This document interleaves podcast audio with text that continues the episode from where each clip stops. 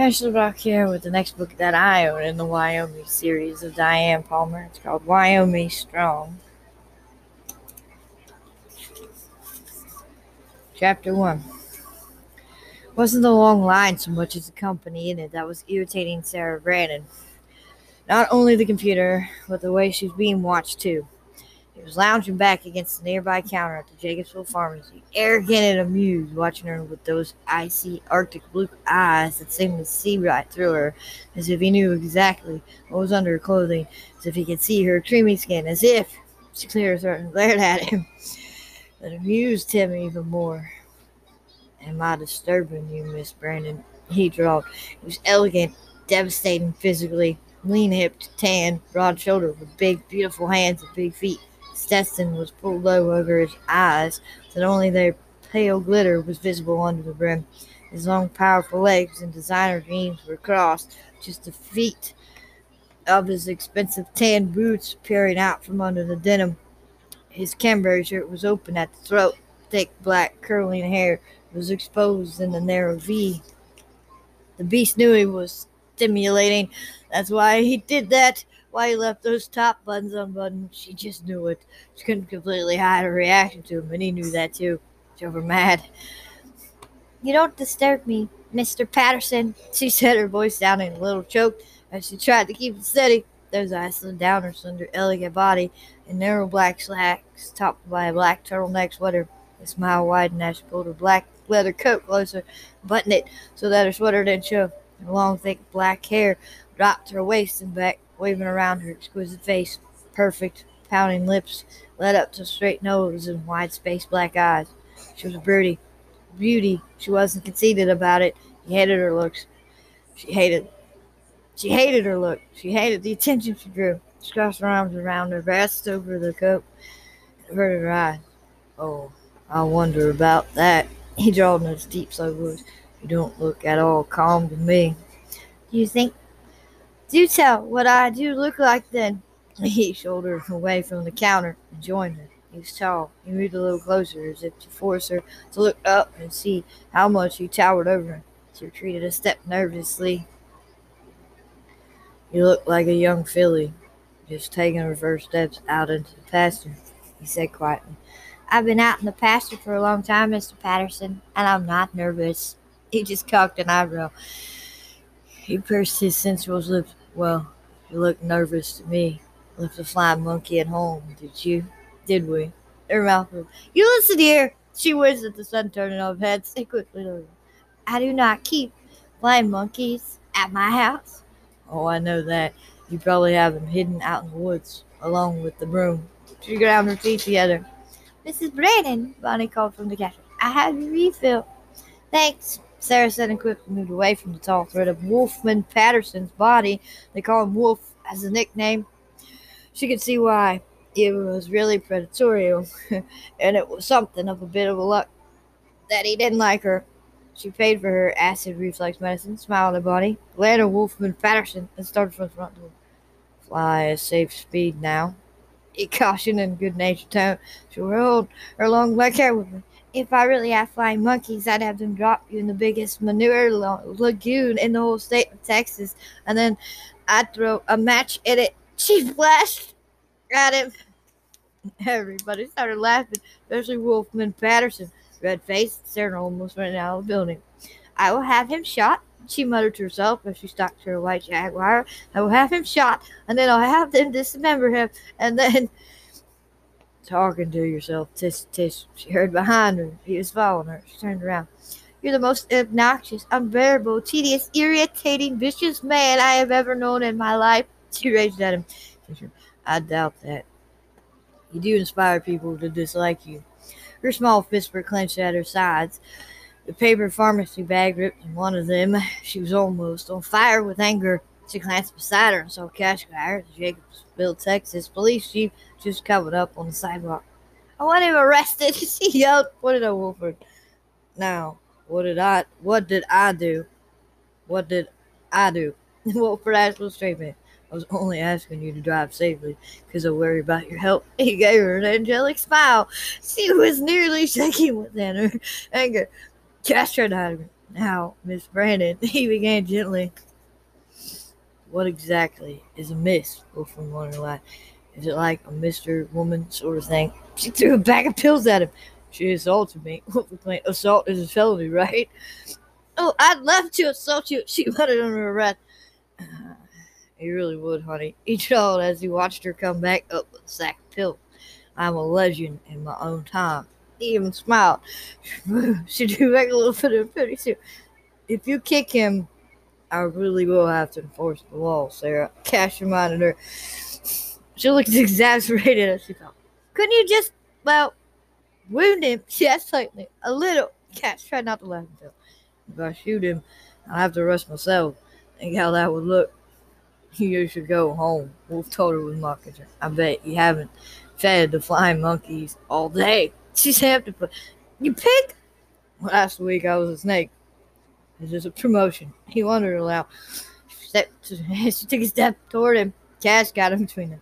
Sarah, go home right now, please. He added. She blew a tendril of hair out of her face. Turned back to the jaguar. I should have moved to hell. It would have been more peaceful. The flying monkeys would have felt at home too. Wolf mused. One day, she said, raising. I'm always at home, he pointed out. Come on over, I'll find some boxing gloves. Will they stop a bullet? Yes, hotly. She added a few choice words in Farsi. In fact, she added a lot of them in a high, provoked, angry tone. Snapped her foot to emphasize that she meant him. Your brother would be shocked. Shocked, I tell you, to hear such language coming out of his baby sister's mouth. Wolf said hotly. He You speak Farsi. Can't you arrest her for calling people in my family names like that? Cass is looking hot. I'm going home. Sarah said furiously. I noticed. Wolf replied lazily. She told him what he could do in Farsi. Oh, takes two for that. He replied in the same tongue, and his pale eyes. Obviously, how? How? She got on the car, wrapped it up, and roared off down the street.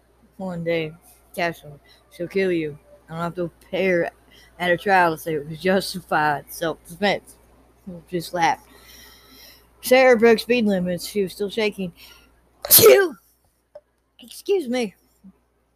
She was still shaking when she pulled up outside the house her brother Gabriel had bought in Comanche Wells just down the road from Jacobsville. She wished Michelle was home from college, only briefly. Michelle would listen and com- commiserate with her. She would understand. She knew more about Sarah than local people did. Michelle knew that Sarah's stepfather had sold her almost to the point of rape when Gabriel all but broke in her bedroom door to get to him. Sarah had to testify at the trial that sent her stepfather to prison, sat in the witness chair, and so total strangers exactly what the animal had done to her, and about the disgusting things he said while he was doing it. She couldn't force herself to tell it all.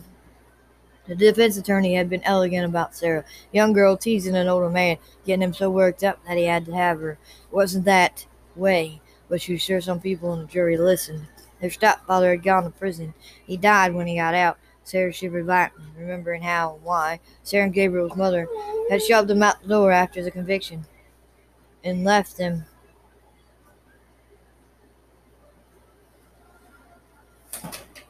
Oh.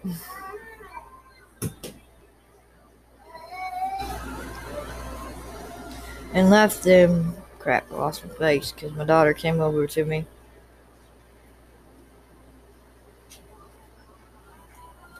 Earmark.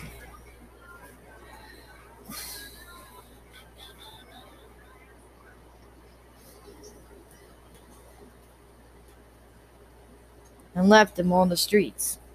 One of the public defenders who was in Sarah's corner at the second trial, when her stepfather was shot by police, had a maiden aunt who took them in, spoiled them rotten, and left them most of her enormous estate. She was worth millions, and the public defender refused to hear a word about Sarah and Gabriel turning down the inheritance. They still thought of him as family, being kind to them when the world turned against them. The Brandon's mother moved away, grieved herself to death over her second husband, and refused to have any contact afterward with either of her children. It had been devastating, especially to Sarah, who felt responsible. The experience had sickened her, turned her into a recluse. Sarah was 24, beautiful and all alone. She didn't date anybody, ever. The way Wolf Patterson looked at her, though, that was new and unsettling. She liked it, but she couldn't afford to let him know. If he pers- pursued her. Things heated up. He'd figure out her secret. She couldn't hide her reactions to any sort of physical intimacy. She tried once, just once with a boy she liked at school. That ended with her in tears and him leaving in a temper, calling her stupid tease. So much for dating. She locked the door behind her, tossed the purse onto the side table, and went upstairs. She had a light lunch before she left for the pharmacy, so the rest of the day was hers to do as she pleased. She was rich. She didn't have to work, but she had no social life, at least not in the real world. In the virtual world, however, she turned on her state of the art gaming computer, pulled up the World of Warcraft website. Sarah was a secret gamer. She didn't tell anybody about her habit. Gabriel knew, but nobody else did. She had a beautiful blood elf Fortune, a character with almost white blonde hair, white blonde hair and blue eyes, sort of the reverse of Sarah. She liked to think chocolate. It was a world away from the black-haired brunette that she really was. She pulled up her character, Cassie, a powerful warlock, and walked into the game. The minute she came online, she was whispered, "Want to do a raid with me?" Yes. He was a level 90 Blood Elf Death Knight named Rednick Redknock. the two had met in an in-game holiday event, shared, started talking, and had been online friends for a year or so. They didn't do the real ID thing, so she had no idea who he really was. She didn't want to love her. She only wanted a friend, but they did friend each other using the genetic generic ID she used for her account, so they knew when he was online, and vice versa. They both turned level 90 at the same time. They celebrated at an in-game inn with cake and juice and shot off fireworks. They were gifted with one in the countryside of the new area, of Pandora. Pandaria. It had been a magical night. Redknock was fun to be around. Never made really personal remarks, but he did mention things that were going on in his life from time to time. So did she but only in genetic generic way. Sarah had real issues with her privacy because Gabriel's profession. She had to be especially careful. Most people didn't know what her brother did for a living. He was an independent military contractor who worked frequently with for Eb Scott. He was a skilled mercenary. Sarah worried about him because they only had each other. She understood that he couldn't give up the excitement, not yet anyway. She did wonder how that might change when Michelle, who would become their ward when the sudden death of her stepmother, graduated from college. But that was something in the future. I feel more like a battleground. She thought, rough morning. He thought, oh, well, laughing at me.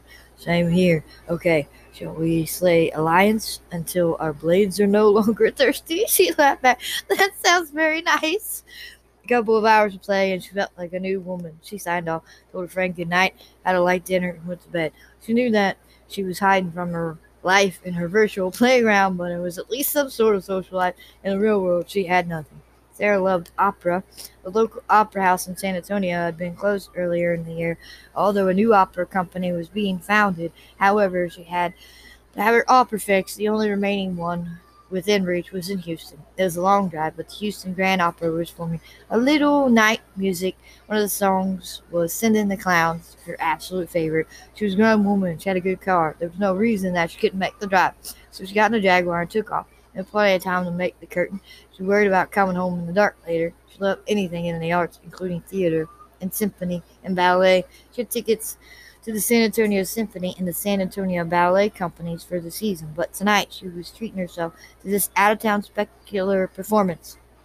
Spectacular performance. She was looking at a program which felt movement. She turned as a newcomer, sat down, and she looked up into the pale, laughing eyes of the worst enemy in the whole world. Oh, darn, was what she should have said. What she did say was far less conventional and in Farsi potty mouth. He returned under his breath in the same language, stuck out her teeth together, waiting for his next remark. she stomped on his big booted feet and marched right out of the building if he said even one word, but he was diverted by his beautiful companion before he could say anything else.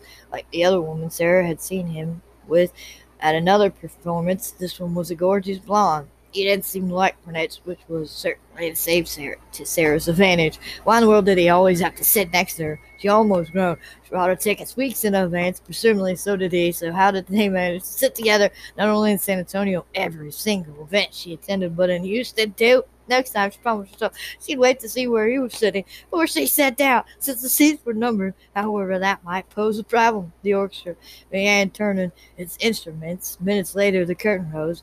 The brilliant Stephen Sondheim scored progressed and dancers performing magnificent waltzes floated across the stage. Sarah thought she landed in heaven. She remembered waltzes like this at an event in Austria.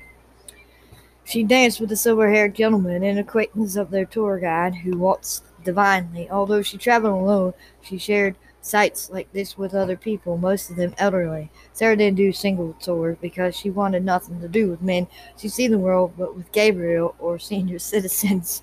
She drank in the exquisite tour, her eyes closed as she enjoyed the song that was the most beautiful ever written, Send in the Clowns.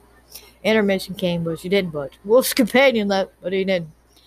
You like opera, don't you? Asked her, his eyes suddenly intent on her, drinking in her long black hair, black dress that fit her like a glove, with its discreet bodice and capped sleeves. Her leather coat was behind her in the seat because the theater was warm. Yes, she said, waiting, with gritted teeth for what's the expected fall. The baritone was quite good. He had to cross him wonderingly. He came here from the Met. He said New York City was getting to him. He wanted to live somewhere with less traffic. Yes, I read that. His eyes were on her hands. She had them in her lap, a death grip on her purse.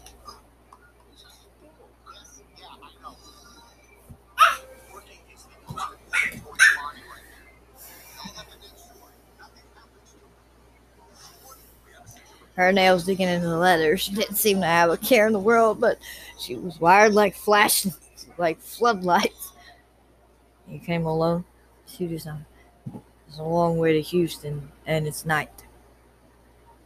I did notice last time in San Antonio it was with your brother and your war. Here called his husband.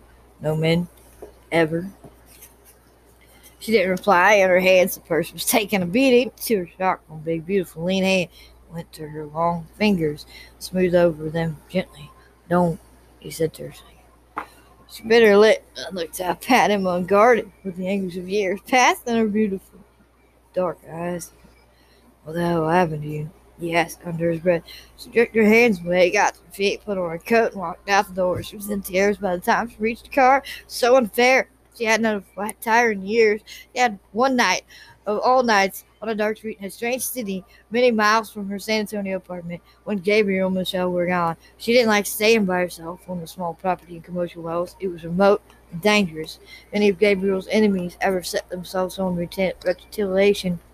It had happened once in the past. Fortunately, Gabriel had been at home. She already called for a tow truck, but the account she used was briefly tied up. It would be just a few minutes, they promised. He hung up and smiled ruefully. The car approached from the direction of the theater, slowed, and then whipped in just in front of where she was parked. The tall man got out and came back to her window. She froze until she realized who it was. She pounded the window down. This is a hell of a place to be sitting with a flat tire. Wolf Patterson said to her, Come on, I'll drive you home. But I have to stay with the car. I've called the tow truck and they will be here in a few minutes. We'll wait for the wrecker in my car, he said to her. I'm not leaving you out here alone. She was grateful. She didn't want to have to say so. Chuckled softly as he glimpsed of her expression when he opened the door. Accepting help from the enemy won't cause you to break out in hives. Want a bet? she asked, but with a resigned sigh, she got into his car. It was a Mercedes. She'd never driven one, but she knew a lot of people who did. They were almost indestructible, and they lasted forever. She was curious about the windows. They looked odd. So did the construction of the doors. Dark armor plating. He said he's bulletproof glass. She stared at him. You have a lot of people using rocket launchers against you, do you? He just smiled. She wondered about him. He spoke several impossible languages. He wasn't well known locally, although he lived in Jacobs County for several years. Of all the spar- spare tidbits of information she'd been able to gather about him, he'd once worked for the elite FBI hostage rescue units, but apparently he was involved in other activities since then, none of which were even spoken about. Gabriel found him amusing. He only said that Wolf had moved to Jacobsville because he was looking for a little peace and quiet, nothing more. My brother knows you. Yes. She glanced at him. He was looking at his cell phone, pushing through screens, apparently sending emails to someone. She averted her eyes. He was probably talking to his date. Maybe apologized for keeping her waiting. She wanted to tell him he could go. She'd wait for the wrecker alone. She wouldn't mind, but she did mind. She was afraid of the dark, of men who might show up. When she was helpless, she hated her own fear. He glanced at her hand. She was wearing the purse. I don't bite. she actually jumped. She's like, sorry. His eyes narrow.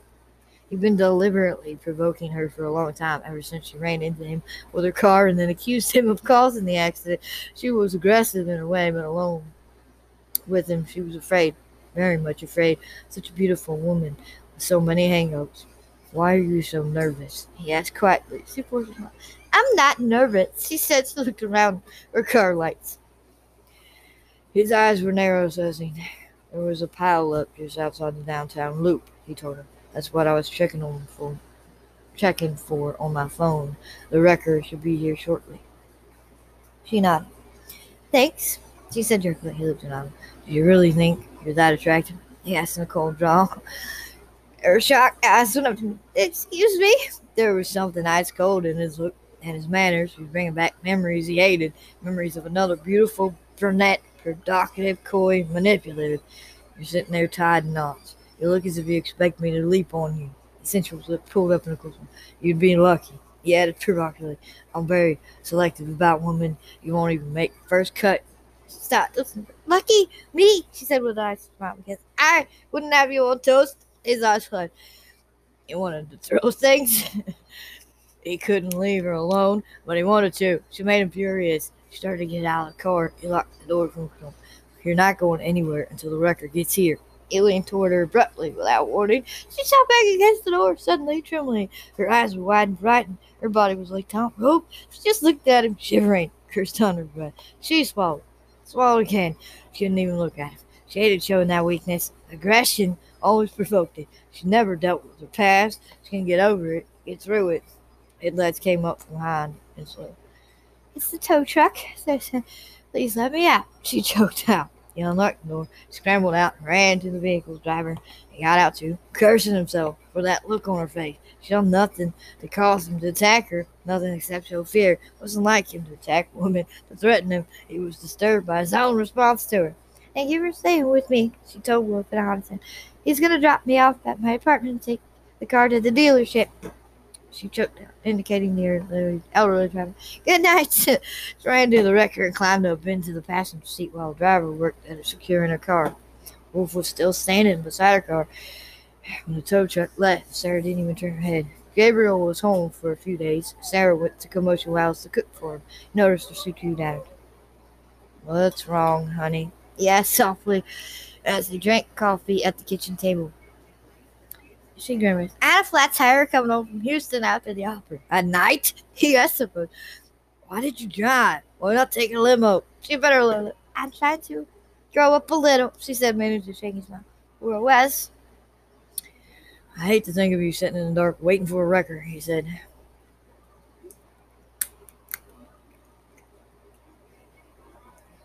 One second. Mr. Patter, Mr. Patterson saw me there and stopped. I sat in his car while the wrecker got to me. Mr. Patterson, Wolf was in Houston too. Apparently, he likes opera too, and there isn't a company here right now, she said her I see. Whistled me. He. He didn't even do anything. He just turned in his seat and leaned toward me. I reacted like a crazy person. He made off. Made him mad. We've had this discussion before he began. I hate therapists, she said outly. The last one said I wanted people to feel sorry for me, and I probably overreacted on what happened. You what? You you never told me. I was afraid you'd hit him and end up in jail. Shoot her, I would have, he said harshly. She drew in a breath and sipped coffee. Anyway, who wasn't helping? She closed her eyes. I can't get past it. I just can't. There are nice men in the world, he pointed out. Some even live right here in Jacobsville. Their smile was rolling. Wouldn't matter. He knew what she'd gone through. He had known that the rape attempt wasn't the first one, that their stepfather had spent months making suggestion comments, trying to touch her, trying to get her into bed long before he used force that combined with the court trial had warped Sarah in ways that made Gabriel despair for her future. What a hell of a thing to happen to a girl the age of 13. You love children, he said quietly. You're dooming yourself to life all alone. I have my entertainments. To live in that virtual world, he said it's no replacement for a social life.